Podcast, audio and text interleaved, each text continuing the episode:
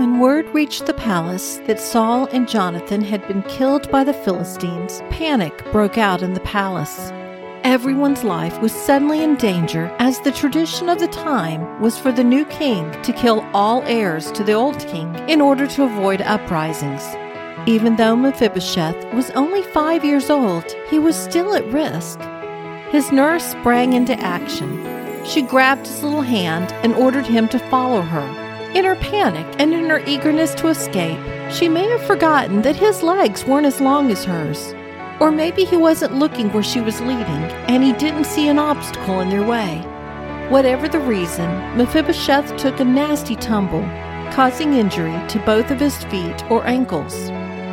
The nurse swooped him up in her arms and carried him away to safety. Once hidden away, she promptly discovered that he was in bad shape, but what could she do? She couldn't call for the local doctor, or else word might escape that an heir was still alive.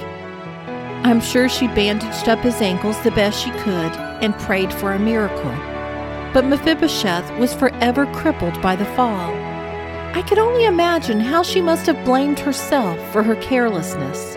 But the heroic efforts of Mephibosheth's nurse saved the young son of Jonathan, and because of her courage in grabbing him and hiding him, he was later able to take his rightful place at the king's table with David. His nurse never got to witness the fruits of her effort, but God used her to save an heir to the kingdom.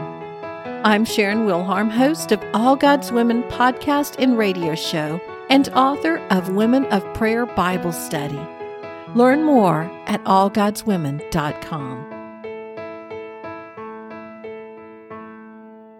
If you enjoy listening to All God's Women podcast and radio show, you're going to love my brand new Women of Prayer Bible study.